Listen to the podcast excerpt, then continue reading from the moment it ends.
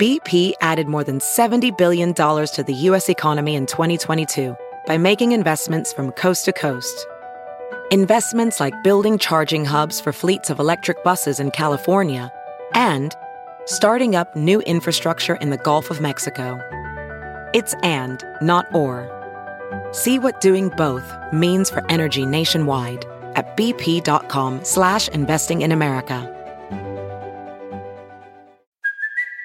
It's Kaley Cuoco for Priceline. Ready to go to your happy place for a happy price? Well, why didn't you say so? Just download the Priceline app right now and save up to 60% on hotels. So whether it's Cousin Kevin's Kazoo concert in Kansas City, go Kevin, or Becky's Bachelorette Bash in Bermuda, you never have to miss a trip ever again. So download the Priceline app today. Your savings are waiting.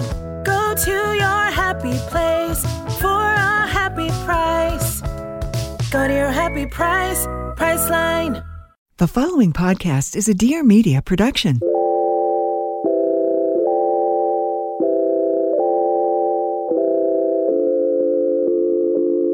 Hey everyone, welcome back to Friend of a Friend. I'm your host, Olivia Perez.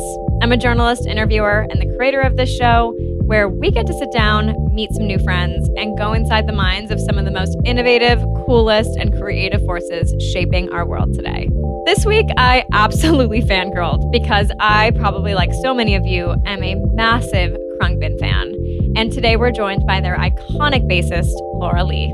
Also known as Leezy on stage, Laura and her bandmates Mark and DJ have an instantly recognizable sound, a blend of funk, soul, and disco that's cultivated them a massive fan base with sold out tours, festival headlines, and collaborations with the likes of Leon Bridges. Laura and I sat down this week to talk about the inception of the band, from their early days in Houston to the barn they now record all of their music in. And she gives us a first look of their latest record, Mordechai Remixes. Mordechai Remixes is available now wherever you guys get your music. If you loved Mordechai that came out in 2020, you're gonna love this. They partnered with all of their favorite DJs to remix the original sounds, and it is so good.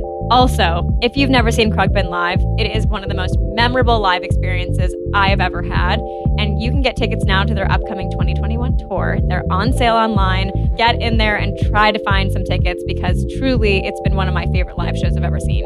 I hope you guys love this episode. I posted something a few weeks ago saying that I feel really grateful to have a job where I get to interview a lot of my heroes. And I actually wrote that immediately after doing this episode. So I feel really grateful to have had Laura on the show today. I'm such a big fan, and I hope you guys love getting to know her as much as I did. If you haven't followed the show and you find yourself coming back and listening, take the time to follow us and leave us a review. And if you love the show, share it with a friend, share it on social. I always love seeing when you guys are listening, so take a screenshot and tag me. I will always reshare and usually slide in your DMs and say hi. I appreciate you guys so much. Thank you so much for tuning in today. Here's my friend, Laura Lee. Hi, guys. I'm currently in the studio in New York right now, and I'm with someone that I'm absolutely obsessed with, and she knows it, so it's really awkward. but I've got Laura Lee in the studio today, and I am so excited that she's here. I literally flew in yesterday because I was like, Thank have- you so have much. to see Laura. Have Thank to. you. I'm really happy to be on the show. Good. I'm so glad. Thank you for being here. Yeah, this is my first sort of like fashion leaning chat. So I'm really excited. no pressure. Absolutely. No pressure for me. No pressure. And by the way, you look phenomenal. Thank you. Can you tell us what you're wearing? And guys, don't worry, I will post a photo so you can see. I am wearing a Stella McCartney denim suit. I think it's like safari denim or something. It's really cool. And then I'm wearing a collaboration between House of Hackney and Terry de Havilland shoes. They're amazing. And I, I told you this earlier, but I found them at a sample sale for next to nothing and they never went into production. So they're my one of a kinds. I love that. She walked in the room and I was like, oh shit. I think I came prepared, but I don't really know. You're so much more prepared than I am. But yeah. I would love to hear a little bit about your early beginnings. Okay. Where are you from? I'm from Houston, Texas. Okay. born and raised and then lived there for much longer than I thought I would. Oh, I was definitely somebody who wanted to leave for college and like, you know, get out of town ASAP. Yep. But I ended up finishing school early. I was 16 when I went to college and Wow. it was a little young to move away.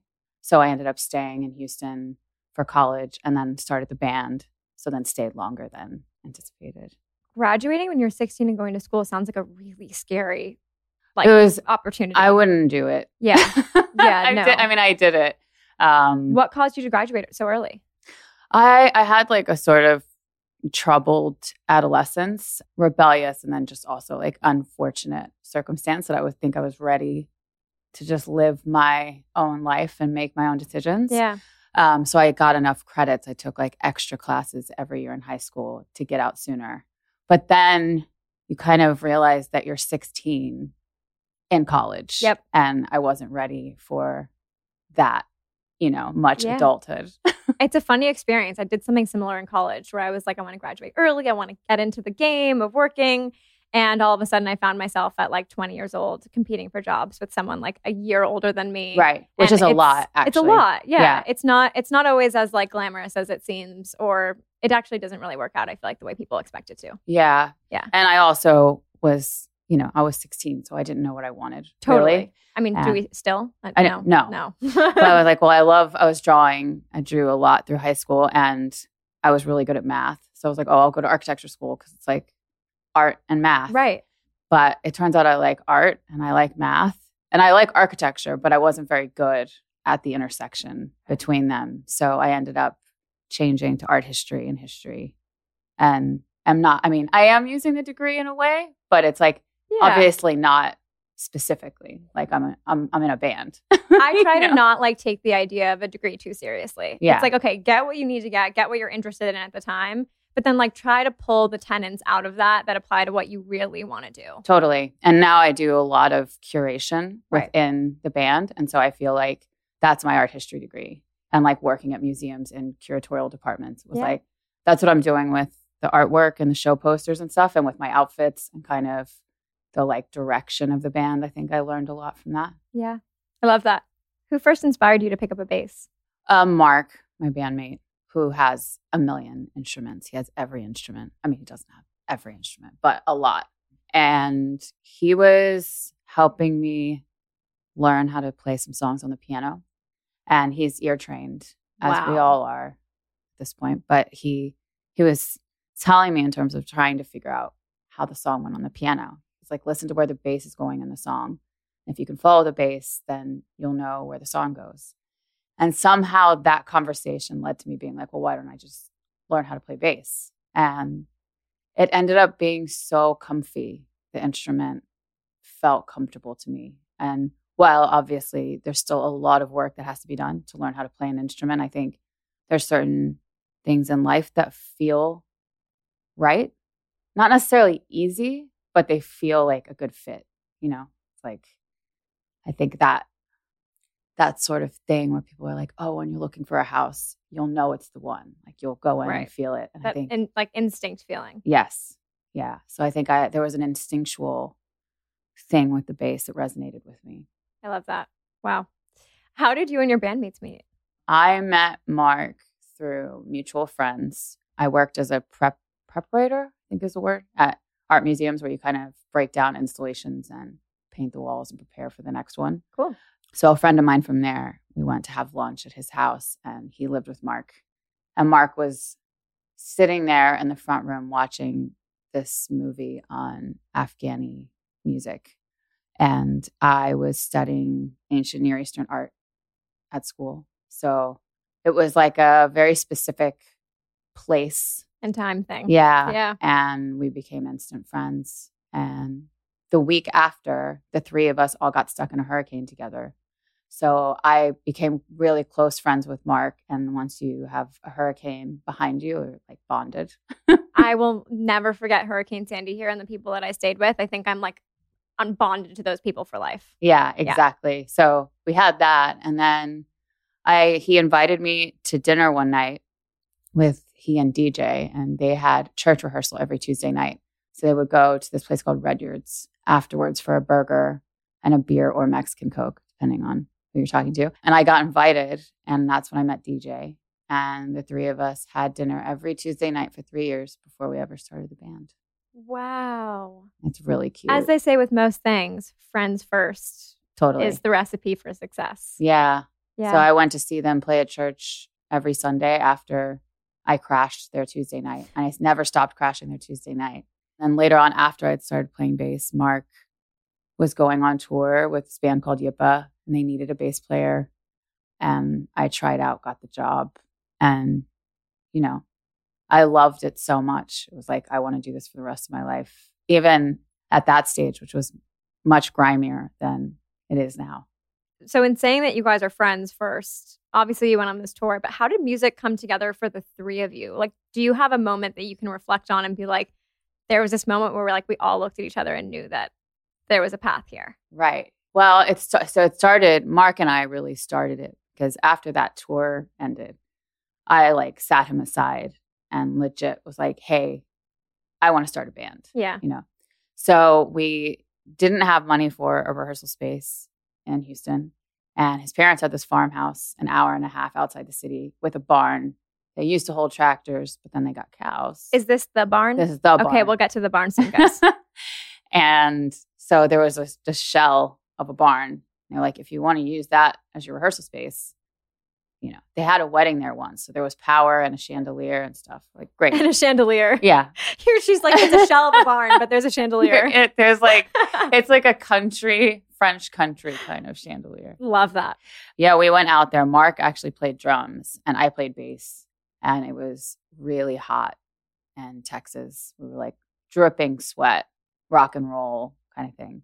Recorded it and then Mark put it on his computer, chopped it up, and recorded guitar over it. And it sounded amazing then, you know. And that's it was the you know just the two of us playing, him playing two things, and we knew we needed a third. Mark really wanted to play drums, but no one can play guitar like Mark, and I he's a much better guitar player than he is drummer. So uh, he was overruled, and it was really obvious that DJ was going to be the drummer because the three of us had this really special friendship in these Tuesday night bubbles. And our friendship didn't exist anywhere else. It wasn't like we were part of a big friendship group together where we all went on holiday or like went to the same birthday parties. Our friendship was literally just the three of us on Tuesday. And so I think that kind of unique family, brother, sister sort of vibe really set us in a good place when we started making music. And I don't know, I really loved what we made like immediately. I used to walk around with headphones all the time, like, especially when I lived in London, it was like a constant thing. And when I listened to what we made, it always transported me into a daydream, no matter how busy the street I was on, you know. Wow. Um, so I felt like it was worth pushing. Yeah. I'm definitely worth pushing. Thank you for that push. Thank you. now the golden question that Yeah. I'm dying to know, Khruangbin, where did that come from? Um, I had gone to Thailand shortly before we started the band. Okay. And where in Thailand? Bangkok, Chiang Mai, and a little beach near Bangkok called Cha-am. And uh, decided to try to learn Thai, which was not going to go very far. Very tough language, but I commend you for the effort. yeah, it was one of those like, oh, this will be fun. And then, uh, but I probably learned like five words, one of which was Khruangbin. And we just needed a name. And we picked this random word. We also were listening to Thai music when we started the band. And there was a thread, we could hear a thread of what the influence was. yeah. And so it felt like an homage to Thai music by calling it the word airplane, you know. So it's like you're traveling for influence. Yeah. kind of. I love that. And I think it rings definitely resonates with I think who you guys are as a band and what your sound is. Thank you. It's Yeah. also cool because actually, like, there's a lot of like brand opportunity, even though I hate that word. It's like, it's an airplane. Yeah. So totally. there's so much you can do with that. I mean, I listened to your playlist on Spotify Yeah. and uh, specifically the one to Los Angeles. I think it's called Flight 4421, right? I love the wow. LA my one. my visual memory kicked in there really quickly. But yeah, I think it it's very instantly identifiable. And I think it's a really beautiful through line with the music. Yeah. And, you know, we get really nerdy about sort of the music that we listen to and where it comes from. And so those flights were like, Yeah. we can go, we're going to take you to LA on this flight. Right. And that one was like songs that were either about LA or made by LA artists or whatever. But it's like such a cool thread to use location as a, you yeah. know, the root.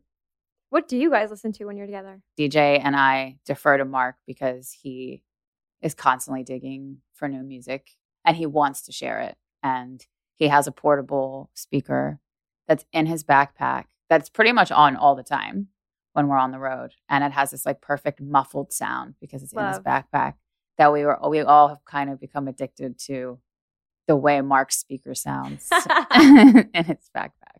I love that you just said that he wants to share it because Yeah. I feel like people are so precious about their music finds.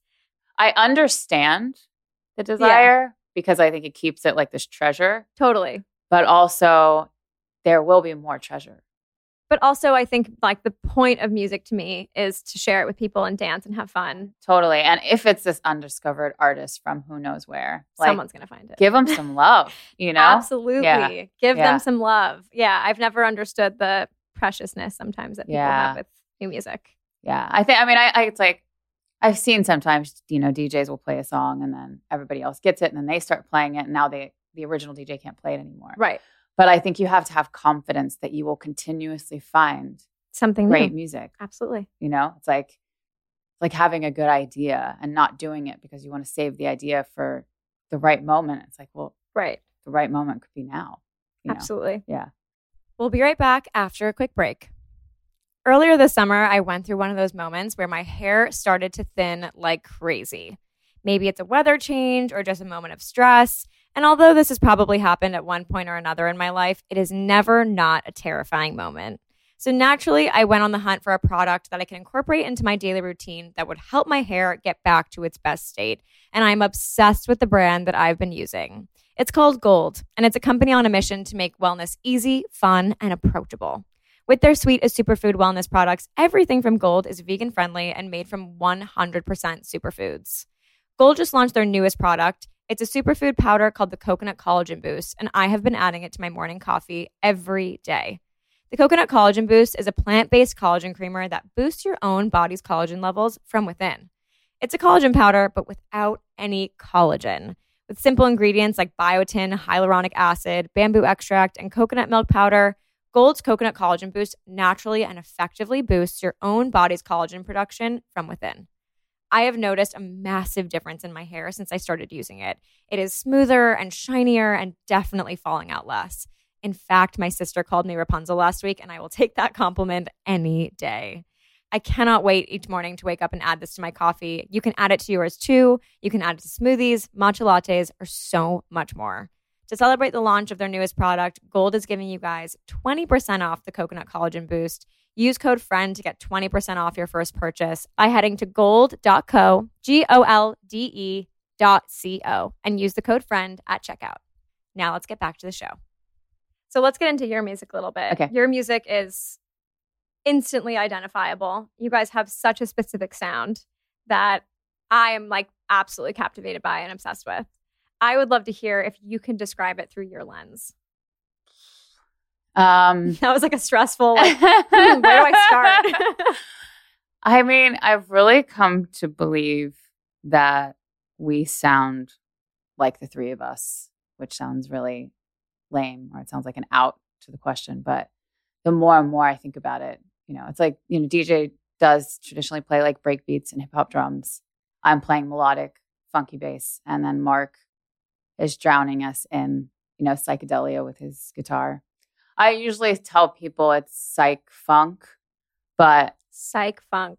yeah, That, I like that. but that's you know it's like it doesn't completely hit on everything Right. but i think that it gives enough of an idea of what we sound like that if you're interested you'll figure it out yeah it's interesting it's a hard one There was something that in my research and learning more about you guys, um, there was something that really struck me that I thought was beautiful. And I think it was in learning more about your process and, and writing process and how you guys begin to put songs together. I think there's something that you guys say where it's like, how do we always get back to Calf Born in the Winter? yeah totally And I, I that resonated with me because you know just being able to reflect back on something from the early days where it wasn't the pressure of probably where you guys are at now, and just be like, how do we get back to that innocent fun Yeah. almost? I feel like is something that a lot of people, I'm sure, as they go down the trajectory of their career, want to reflect on and go back to. A hundred percent. Yeah. And um, Trey Anastasio from Phish, I met him a couple years ago, and he gave me a few pieces of advice, but one of them was be your fans' favorite band. Yeah, I And- love that. And I think when we think of our fans, we think of the Calf Born in Winter fan because they've been with us for a long time and we kind of know what that fan looks like. Yeah, that was the first song I ever heard from you guys. Yeah, it was a, Yeah. it was the first song out. Yeah. So, but yeah, I think that's another way of kind of getting back to yourself in that way when you think Right. about pleasing that fan. I'd actually love to hear about the creative process among the three of you. Um, we mentioned the barn a little bit earlier, Mhm. and I heard that the barn is like the honorary fourth member of the band. Yeah, it is a shell. Like it is Yeah. just a barn. It's not a studio. It's not built out in that way. But I love that. Yeah, I mean, it's for us, it's really special in that way. But then on top of it, we literally record somewhere that nobody else in the history of music has ever recorded. Wow. You know, and so I think in that way, it's a really unique place because it's Yeah. just ours. And while it's amazing that there's these studios that exist across the globe that have had beautiful albums being made in them, it's really special to us that our three albums have happened in a barn where nobody else ever goes.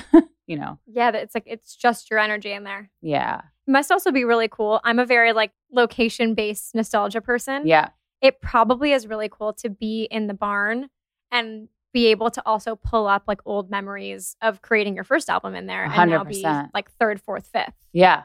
Yeah. And we always all stay. There's a little, you know, house next to the barn. We all stay in the same bedrooms, and it's like coming back to the same place. And it's a very summer campy situation out there because it's just us out there. There are no restaurants or anything, so we have to, you know, Do it all. do it all. Cook, clean, whole thing. hmm But the barn is it has a special vibrancy, and you can open up as many doors as you want and stare at the cows and the fields, and it's a really peaceful place to record. I feel like that must be no matter like how large your ascent is, that probably is really grounding. Hundred percent. Yeah. Yeah. What are some things that you feel like you do that kind of create that space for you to feel grounded? Well, I've had a good year of grounding. Oh yeah. this past Oh year. yeah. Oh, forgot about that. Sorry. No, Sorry, guys. no, I've had a really amazing year of grounding. I didn't have a home for a while because touring was a lot and it was kind of easier to just stay on the road and vacation or whatever in between or see friends. So I found a- a home and I've really made it homey. So I have that to come back to, which I'm really excited about. But before when I was on the road, I took a walk every single day. I still Mm. take a walk every single day in my life. And I feel like that's a grounding thing for me. yeah. Um, it helps me see where I am. And when you're traveling all the time, sometimes you don't know where you are. Like, Totally. you know, city, city, city, city. Right. So I get to connect with where I am, but I also kind of come back to myself in those moments because it's just me on my walks. Are you listening to anything during that time or is it like Sometimes. Yeah, I Yeah. always find that like if in those moments having like absolute silence is like it clears the roadblocks. I I feel that way. Yeah. I've transitioned to mainly having silent walks when I'm especially when I'm using them for that purpose. Right. If I'm on like a power walk or something. Different maybe. story. Yeah. No. But yeah, I love I love connecting with my feet. Sounds lame, but No, I'm really it. grateful for them. I get it. yeah. Back to the barn a little bit. Yeah. Sorry for that No. sidetrack. I was just curious. You guys have the most interesting song names that always to me I see them and, and for some reason I'm just captivated by them. I'm Amazing. like I want to know what the story is, but it's also interesting because your songs aren't extremely lyrical. Right. So I'm curious to hear when you guys are sitting in the room coming up with song names. Are they based off an experience or is it something that you guys just find fun? It depends. You know, like a few a couple of our very first songs, like number three and number four, they were Right. literally the third The and song fourth numbers, song. right. Yeah. But then sometimes there will be experiences that happen at the barn, like a calf born in winter. You Right. know, there was a calf born that winter. Wow. And she was a girl and her name's Laura Lee. No. And she's had a lot of babies since then. Wow, So, there are many Laura Leeses I everywhere. know. That's so really sweet. cute. Yeah, it was a very she was a very pregnant cow and she was there during the recording session. And the cowboy who like handles all the cows on the land. Like, if she's born, it's a girl. do- yeah. yeah. So there's stuff like that that kind of happens at the farm that feels like it tells a story without us having to tell the story. So I think there's something really beautiful about like an instrumental song and then you see a sort of story in the title. Right. And then you can kind of take it from there. What about like Evan finds a third room? Evan finds a third room is a tricky story to tell because it's like a, com- a collection of inside jokes from tour. um, but we were waiting on a third hotel room and it was 3 a.m. and we were delirious and we were having trouble getting into our hotel basically because it like passed the deadline of when you can check in. Okay. So it was like 3 a.m. and we were delirious and the phone rang in the hotel and Evan, our tour manager at the time, was like, "Is that the third room?" And it was it was just like a delirium thing, and we decided to call that Evan finds a third room off of like a delirious hotel room situation. How much of what you write do you feel is based off of real life experiences? I think all of it. Yeah, I think it's probably hard not to, or Yeah, maybe like, it's, you drawing exaggerated. Yeah, Right. exaggerated life, like a dream. Right. Ooh, that's cool. do you do you have like really vivid dreams? I do. If I wake up in the middle of it, I can like hold on to it. and do you write them down? I should. Yeah, Yeah. like I'm always really interested in people's doc. Like something I'm just fascinated by right now is people's documentation process. Like I know people who, who journal every day, Yeah. or who like take notes in their phone as their day goes on. I feel like that's a really great practice in being present. It's something that I'm pretty bad at. Like I can't if I experience something, I don't instinctually feel the need to write it down. Yeah. I, But I'm I always journal every day. fascinated. You do. But like five minutes a day. Like very short amount of time in the Okay. morning before I start my day. Are you doing the five minute journal? I'm doing the five minute Me journal. too. I just started. I'm Yeah. on day five Yeah. I do it physically just because I actually like writing. in the book. yeah. Yeah, But um, but that's what I do. I do five minute journal every morning. I love it. I do too. I'm not a journaler, as I just said, Yeah. but like just having the prompts, I think, and, and the ability for those of you who don't know what the five minute journal is, it's basically a book where you make the commitment every morning and every night to write in the uh, in like the journal prompts that are given per day. So, and it's the same prompts every day. So it's like Three things you're grateful, grateful for. for, Yeah. three things that would make today great, Yeah. um, a daily affirmation, and then that night you go back and journal for five minutes and you say three amazing things that happened today. And it's amazing how much you actually get in those prompts. Yes, Um, it and I've really started. forces you to reflect. Yeah, totally. Yeah. I've started doing the three things are like a person that I'm grateful for, Love. something about myself, and then something in my, you know, around me. Yeah. Again, Yeah. It, like, and that's kind of what I like about it is you can make it personal. Like those Yeah. last three questions, I was like, are these really capturing what I need to feel at the end of the day? So you can switch them up. But yeah, I love that. What's your favorite song that you guys have ever written? I think right. I'm just gonna say right now, which was a, a big song already, uh, was Maria Tambien. But every time I play it, I just chef's kissed you guys. um, every time I play the hooky part of the bass line, I'm just very impressed with myself.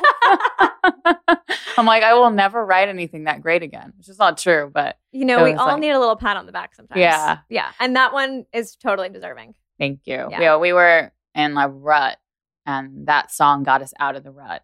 And I just remember mm. like figuring out that part, and like eyes looking up at me, like, "Oh my god, We're gonna- out. we're gonna be okay." We're out. Working with two other people in a band, I would love to hear what you think, especially when you're writing songs, creating, crafting, what you think is the key to collaboration. Staying open and mm. allowing things to simmer. Luckily, there are three of us, so there's like a natural dem- democracy. So if there's a battle, there's you know You cannot bring on another member. exactly. You cannot. but yeah, usually if, you know, I'd say most things kind of they feel right or they don't, Right. and we all feel them. But sometimes if there's a disagreement, then we will record both ways and then simmer and come back to them. It's a great note, the simmer Yeah. part. How many times do you feel like you've gotten into an argument and if you if you and that person just had walked away for a minute and taken a breath and come back maybe five minutes later, it would be a really different outcome. Totally. I know. Letting yourself like giving yourself the time and like space and grace to like think on something and let it like marinate A hundred percent. and see how you feel is really I think the key to a lot of conflict diversion. Yeah, a hundred percent. Yeah. And we have a rule in the band, like if there is a disagreement that and it's two to one, that the one does have the right to say, I'm digging my heels in. which means like I 100% want it to go this way. And I'm calling a heels digging moment, Okay, but how often do you get the heels digging moment? maybe once a record. Once a record. Okay. I'd say I- I'd say we each get it once a record. Wow. Yeah. you know, I like that rule. I actually think probably if someone asked me like what the key to collaboration is, it's like having those those Yeah. boundaries and those like those things that you all agree on will help you get through conflict. Totally. It's like how are you before a conflict even arises, like how are you going to overcome it? Yeah. So yeah, I love that. And there's, you know, there's not a rule and how many there are, but Right. like if you are like, I really, really do not like the way this sounds and I wouldn't be happy with it going out, well, then we're going to honor that. Right. Yeah. I want to get into your live shows a little bit because I feel like I can speak from experience. I saw you guys at Coachella. Oh, Um, amazing. I'm a big Coachella girl. Grew up in LA. First weekend? first weekend. I can say just from experience again that I think there's no one I would rather listen to live. Wow. Than you guys? Thank you. That's, It's a like amplified, more incredible version than already listening to your album, which is an incredible experience in and of itself. But I also think that there's something that really resonates with me watching you guys that reminds me just so much of like true classic entertainment yeah. it's not just like here's a show like there is such a stagecraft so to what you guys are doing even you know from the wig to the outfits to all of it Yeah. there's just such there's a lot of intent behind it it's not something that you're just kind of like loosely throwing around and i think that it is like the key to the fact that you guys are just unbelievable performers Thank you. I feel so like grateful that our live show resonates so much. We have been really intentional with the show from show one. You know, the wigs happened show one. The outfits, I said I would never wear the same outfit twice, show one. You know, it was like we kind of started it at the very beginning. okay let's unpack Okay. she's bringing up a lot of topics here that i'm excited to ask about Okay. you said that the outfits happened show one Yeah. what were those like beginning discussions about wanting to alter i guess yourselves on stage I I don't know. I mean, I it was I definitely was just like this is what I'm going to do. Right. If I felt like it's a wedding kind of situation where you're going to get the outfit. I got Yeah. my makeup done. I don't do it I like usually do it myself now, but at the beginning I was like getting my makeup done every show and obviously got the wigs. And I was shopping for my clothes at the beginning at Sharpstown Mall in Houston, which is almost like a Mexican marketplace. So goods were cheap. You can get really cool jewelry. You can get Cool. custom like nameplate type jewelry, which oh, I love did. that I had Leezy earrings first show. I mean, I'm insane when I think about it. i Um, love that like the big ones Yeah. yeah I'm, I'm so here for that bring those back and yeah, I just wanted to have. I didn't know how many shows I was going to have, so I wanted that moment on stage to be the moment. yeah And I think Mark saw how into it I was getting, so he wanted to get an outfit, and they all followed suit. Now we're really into it.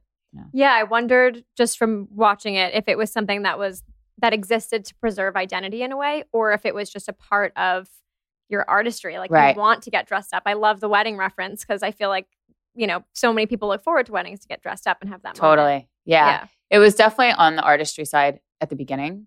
And it was also to be invisible in Houston, like for us to, for people to not recognize us right in our hometown, Right. which they didn't, you know. Right. Now it works the on the other way, which is that I can live a hundred percent, you know, anonymous life when I take my wig off, Right. and that's a beautiful thing too. knowing that you guys have such like a crazy live presence in that and you know that your fans love it i wonder if that's something that goes through your head as you're creating music if that is something that you take into consideration where you're Right. where you're like live is our thing like how is this going to sound live I yeah, I think this the last record, and it's so ironic. It feels so Khruangbin because I feel like we've always done things in the wrong order, at the wrong time, or whatever. But it's like we we made Mordechai kind of with a live show in mind and wanting to make more upbeat songs and wanting to have songs that kind of resonated in the live crowd more than our slower instrumental songs. And then we put it out in a year where live music stopped oh man. you know? But it'll be interesting. Now we have to play these songs and like they're gonna have a whole new life. And they also will sound different than they do on the record. And we haven't played them yet. You go into rehearsals tomorrow. Yeah. And it'll be really beautiful to like puzzle together how it's going to work. So how do you compartmentalize it all? Like when you get out of performing Mhm. and you're out in real life, how do you compartmentalize Leezy and Laura? It's such a thing. I talk about her as like a separate person, even though she's clearly not. Um, but it was this weird thing when we went on tour. Like Leezy obviously has her show outfits that she wears every night. And I was wearing like jeans and t-shirts, which really isn't what I wear in normal life. It's like I'm probably somewhere in between, you know, that and Leezy. Right. And I remember being like, I can't just have Leezy having all the gusto. Like I need to have gusto. But then I wanted it to be different so that on tour it would be unrecognizable. It's not like I want to go out in her outfits, you know. You were jealous of your alter ego. yeah. yeah, fully. So um so I had to balance it out. But uh yeah, I don't know. I feel like it comes pretty naturally when you put the wig on and take it off. And this really beautiful moment happened at our last Houston show. I stayed in costume uh, the whole night and went to the hotel in this like custom made jumpsuit that no, I mean, there was only one in the world. And I was dressed up as me and I ran into these fans outside who were wearing shirts from the show that they'd Wow. bought. And she came up to me and was like, Oh my God, are you dressed up as Laura Leezy? I, it was really amazing. You're like, yep. Yep, hmm I am. I am. Yeah. Yeah. You didn't even have to lie. No. Didn't even have to lie. Let's get into the wardrobe a little bit Okay. because it's like if there's anyone's closet I want to raid, it's Oh, Leezy's. Thank you. Absolutely. Um, as you mentioned, Wow. you never wear the same thing twice. Yeah. Love to hear a little bit about as you're preparing for tour, what's the inspiration for what you're going to wear? I don't know if I've ever we've re- really set up themes for tour. Um, I work with a stylist. Her name's Megan, and she uh, I met her in the bathroom of a club in London. You always meet the best people in the bathroom of clubs, guys. It was the best. Yeah, Quote me on it. Quote me on it. it's amazing that at whatever time it was, we were able to exchange numbers. And she's been with me since our very first tour. So she sends me usually like, it has been like a box before we start tour and then a few in tour. And a lot of times it's going in the venue. I take up, so first I take a picture and all the stuff. So I have Okay. record of it, like, like taking Polaroids, but on my phone. And then I go into a venue and look through the photos and see which outfit wants to be in that venue. And I feel like it usually becomes clear. Yeah, it's uh, a feeling. Yeah. You're like, this will look good in here. Yeah, totally. And then there's like, I have certain rules because I actually am wearing an instrument and have to play it that Right. There's certain cuts and stuff that work better than others. Right. Yeah, And you usually always have the same base. I do. Yeah. Yeah, Goes with every outfit. it does. I mean, I'm so glad I picked that color. Yeah. Okay, tell us about your greatest hit. What is the most iconic outfit you feel like you've ever worn? Um, I think it was the Houston outfit I mentioned, which was a, it was like sort of Bowie glam, borderline costume jumpsuit with big shoulders, and there were like eyeballs that were sewn into the Love. legs. So it was kind of like this alien glam rocker that I feel was really me. That's so fun. What Yeah. do you think inspires you most in fashion? I just think the like the freedom in it and the way that it makes you feel and how I don't know, you get to live in art. And that's such a beautiful thing. I mean, I didn't know that this was going to come from me saying I'm going to wear a different outfit every night. But I don't get to keep most of them, obviously. But I love that I get to wear so many people. And I feel I have like a real Toy Story complex about clothes. Like they shouldn't just be sat somewhere, they should be living a life because they're this beautiful thing that was made. And so I feel like I get to take the toys from the attic and wear them on this amazing platform, you know, like show clothes are different than ready to wear clothes, you know, they're clothes that belong on a stage under lights. And that's such a cool niche, you know. I was such a Toy Story kid, so I just ate that analogy up like no other.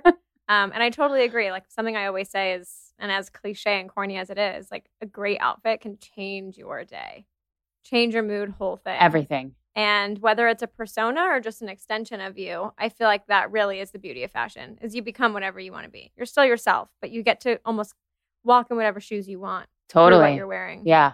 And I feel like you do that expertly. Thank you. I love it. It really like makes me feel a particular way.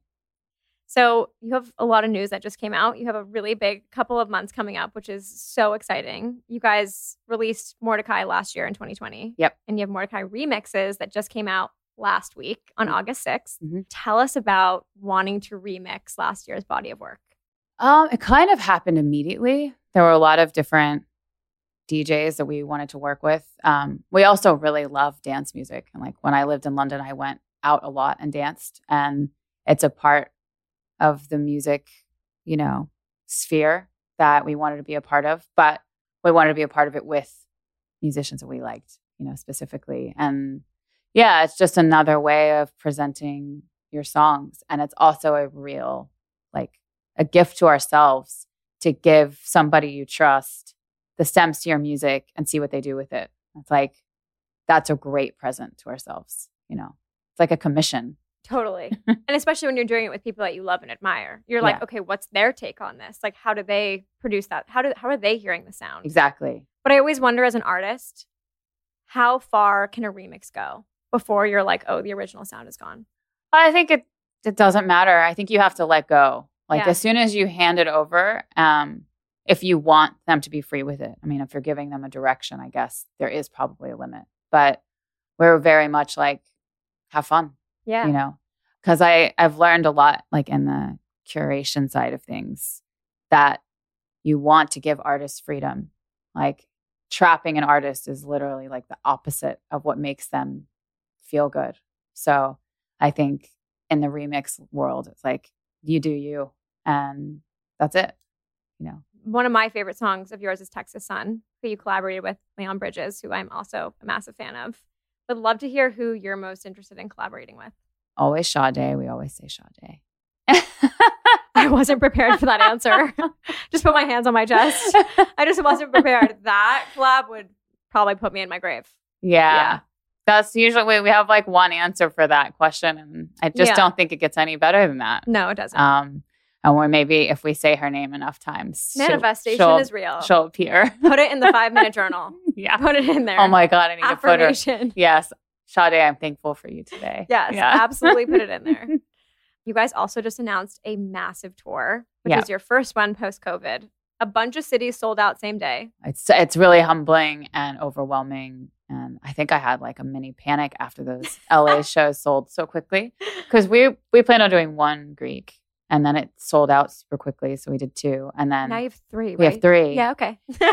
Yeah. And that we I didn't even know three was an option. Have you, know. played the Greek before? Uh, we opened for Leon Bridges there. Yes. Okay. I missed that show too. I was bummed. Yeah. Um, the Greek is probably one of my favorite venues in LA. oh my God, it's so Yeah. amazing. So I lived really close. I lived close to there when I was in LA, and I would take a walk in Griffith Park where there's a really good view, like up there. It's so gorgeous. Is there a city that you're going to that you're most excited about? No, I like all the cities. I'm not gonna lie. Like I'm excited for the runs where we have a few shows in one particular city, like the Right. LA shows. Right. Um, and we have four shows in Austin at Stubbs. I don't know if you've been to Stubbs. I've never been to Texas. Oh I know. wow, I know. it's a big Weird. state. It's just like I've never been to Austin. I've never been to and, like it's on my top of my to do list at the moment. Yeah, Stubbs is a uh, it's like a real iconic. It feels like that is Austin, Right. Stubbs, but it's a smaller venue than a lot. Like it's maybe two thousand people instead of the Greek. That's like six. Yeah. So I think having those shows first, and they'll be really Austin's really rowdy, which is Love. really fun Love. when you're on stage. Yeah, yeah. Mm, yeah. I can imagine those are the best types of shows. yeah, Yeah. totally, Such a high. Just to like feel the energy coming back at you. hundred percent. Something that I learned I, that I love to hear about when you guys are on tour is you always get a record from every place you're in. Is there one that sticks out from your collection that you've had over the past couple of years? I don't know if there's one particular record, but there's like a section of my collection, which was we did a tour where we only bought 45s. Um, wow. Which is really kind of, it's a cool brief, but it was a mission. A lot of stores have thrown them out, like old 45s. They're smaller, correct? smaller. For people that aren't accustomed Yes. or familiar Yeah. with them. They're seven Um, inch records instead of 12. So they're the little tiny and ones. they're in like a plastic casing, right? Or they're Sometimes. they're in actual. Okay. yeah, they're a little tiny. They're usually just in paper sleeves. Okay. But we had a DJ gig at the end of the tour and forgot to bring our records. And so we decided that the entire tour, we were going to go buy as many 45 as we could for that show. Cool. And because it's like you're digging through like the deep depths of a store's catalog, we kind of became less precious about what we were DJing. Yeah. And we did, we had like a lot of like Janet Jackson, Mariah Carey, Gloria Estefan, Love. yeah, and we did a set like that, and it was so fun Yeah. because it was like we didn't take ourselves too seriously in that moment. Totally. Um, so I have a little collection of 45s in a tiny case that's from that run. That's like all pop divas. Love. Yeah. Love. Just want to close out the show with a question we love to ask our guests. What is the best piece of advice that you've ever received from a friend? Um, interesting. Good one. Um, I think lately, like the advice is just to like walk, not run. Yeah. um, which is something that I mean, I feel like you're told from a very young age. But with as busy as life gets, it's really easy to run. Yeah. And not breathe and all that Yeah. kind of stuff. And I think if you take time to go s- more slowly, you get more out of life. Yeah yeah agreed. I love that one. Mhm.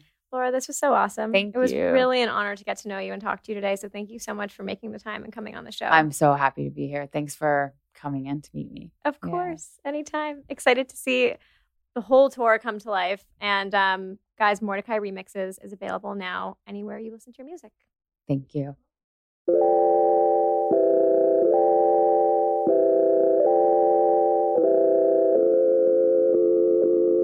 Thanks for tuning in to this week's episode of Friend of a Friend. Before you go, make sure to rate, review, and subscribe to the podcast on Apple Podcasts, Spotify, and at dearmedia.com. And for more behind the scenes of the show, visit us at friendofafriend.us and follow me at Liv Perez on Instagram. Don't forget the two V's. See you next week.